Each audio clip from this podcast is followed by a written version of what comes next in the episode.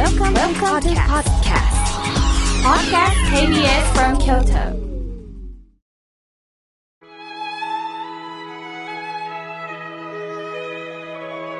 改めまして、僧侶の河村明慶です。今日の法話のテーマは、自分に疲れる人へと題しお届けいたします。先日、あるお寺の棒盛さん、まあ、棒盛というのはね、ご住職の配偶者のことを言います。お寺の棒盛さんから匿名でお手紙いただきました。お寺は皆が集まる場所となっています。それはそれでいいのですが、それを受け入れるお寺に住んでる者は疲れる時があります。逃げ出したい思いです。妙慶さんは楽しそうでいいですよね。なんでそんな気持ちになれるんですか？というメールでした。口では決して言えない本音をメールで届けていただく。彼女の正直な気持ちが知らされました。こういう時メールっていうのはね、素直に表現できる手段でもあります。どんな人も私のことを分かってほしいという願望はあります。なぜなら日々ストレスを抱えてるからです。だから聞いてもらえる場所を求めていくんです。人が集まるところってお寺に限ってではありませんよね。様々なところでいろんな場所が私たちを受け入れてくれるんですが、受け入れ側も全て前向きというわけにはいきません。それぞれの職業、お立場でみんな疲れています。先日友人からお正月が嫌なんだよねって言われました。え、どうして里にも帰れるじゃないって言うと、兄のお嫁さんに会うのが嫌なのよと言われたんです。まあ、なるほど。まあ、どうしてもね、会わない人っています。やはり会わない人と会わなければいけないっていうのはね、これも意識しますし、疲れますよね。さて、話は変わりますが、私が歩いてた時にね、ちょうど駐車場の前を通り過ぎようとした時に、雨が降ってきたんです。車の持ち主が急いで戻ってきてね、天に向かってつぶやいてます。なんで雨なんや？せっかく洗車したところやのに、車が汚れるやんかと、まあ、天を睨んでいます。その光景を見て、まあ、ふと思ったんです。もともと車は外を走る移動の道具ですよね。雨にも雪にも合うんです。乗っているうちに傷もつきますし、まあ汚れもついてきますよね。そこへなぜ今日雨が降るのかと、まあ天に当たっても仕方ないことなんですよね。やはりそちらに神経を注ぐことが実は疲れるんです。雨は待たないと止まないんです。自分の思いではどうにもなりません。車を走らせてる時に信号が赤になりました。もうこんな急いでるのに赤やんかと文句を言ってもどうしようもありません。赤で止まったということは次は先頭を切って一番にスタートができるんです。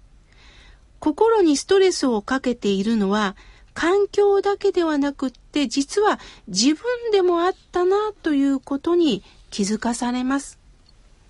私のもとには疲れてしんどいですっていうメールはたくさん来ます。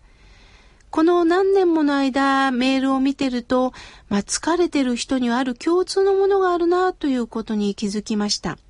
一つ目は、こんなに頑張ってるのに誰も分かってくれない。二つ目は、周りの目が気になる。まあ、つまりこれは評価を気にしすぎてるんですね。三つ目はいつも緊張しています。四つ目はいつも追い詰められているような気がします。五つ目、言いたいことが誰にも言えない。そして六つ目、人と会うことに疲れる。だから一人がいい。などを訴えてくるんですね。まあ、共通するのは、何かに対して意識しすぎてるっていうことです。評価にビクビクしてるっていうことです。では、どうしたら疲れない日々を送ることができるんでしょうね。先ほどの棒森さんからのメールを思い出しますと、お寺も含め集う場所に身を置くのは誰でも疲れます。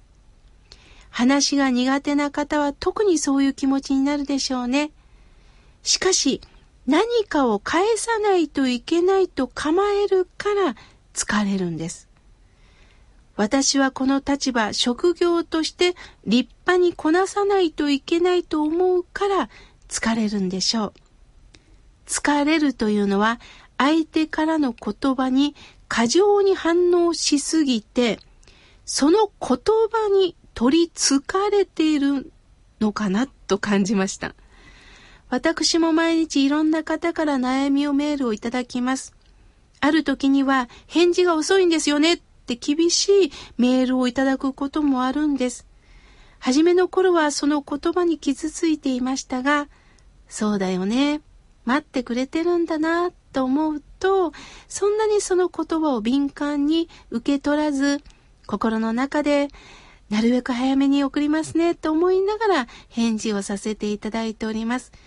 逆にいろんな方のメールからいろんな人生があるんだなということに気づかせていただきます。棒森さんが妙慶さんはなんでそんなに楽しそうなんですか？って言ってくれたこともとっても光栄です。それはようやくこの私も今の状況に向き合えるようになったからなんです。こんな自分は嫌だと思えば全て不満を持つでしょう。見るものが全て面白くなくなります。楽しいところに明るい未来が皆さんあると思っていませんか？そうではないんですよ。楽しいことがそう都合よくやってきません。大切なのは今あることを楽しめるのかっていうことなんです。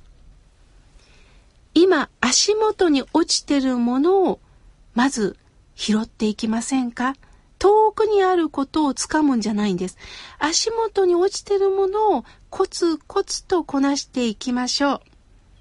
人という字、わかりやすいですよね。お互いが支えているのではなくって、持ちつ持たれつの関係なんですよね。私が何とかしなくてはならないという気持ちが力が入っているんです。自分が主役になろうとするから反応がないと疲れるんです。ある時には従う。銃になるって言います。従う。自然に従う。流れに従う。程よい力加減でぼちぼちとやっていきませんか？程よい力加減。加減という字、皆さん想像してください。加えるという字に減らすという字を書きます。ある時には力を入れすぎた時には加減の減。ちょっと今日は緩めましょう。今日はちょっと怠けてみましょう。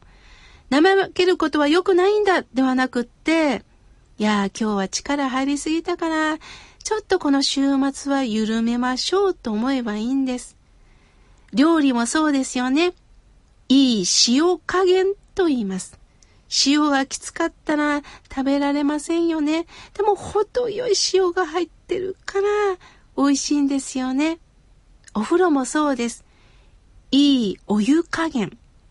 暑かったら入れないし、ぬるかったら湯冷めします。程よい自分の体温に合わせたお湯加減がいいんですよね。皆さん、程よい力加減で生きていきませんか？つい強い言葉を言ってしまった時にはそれが悪いんではないんです。次の日にはちょっと優しくある時には言葉数を少なくしてみたらいいんです。今度はちょっと言葉が足りなかったなと思った時には、気の利いた言葉を一言その人に添えていく。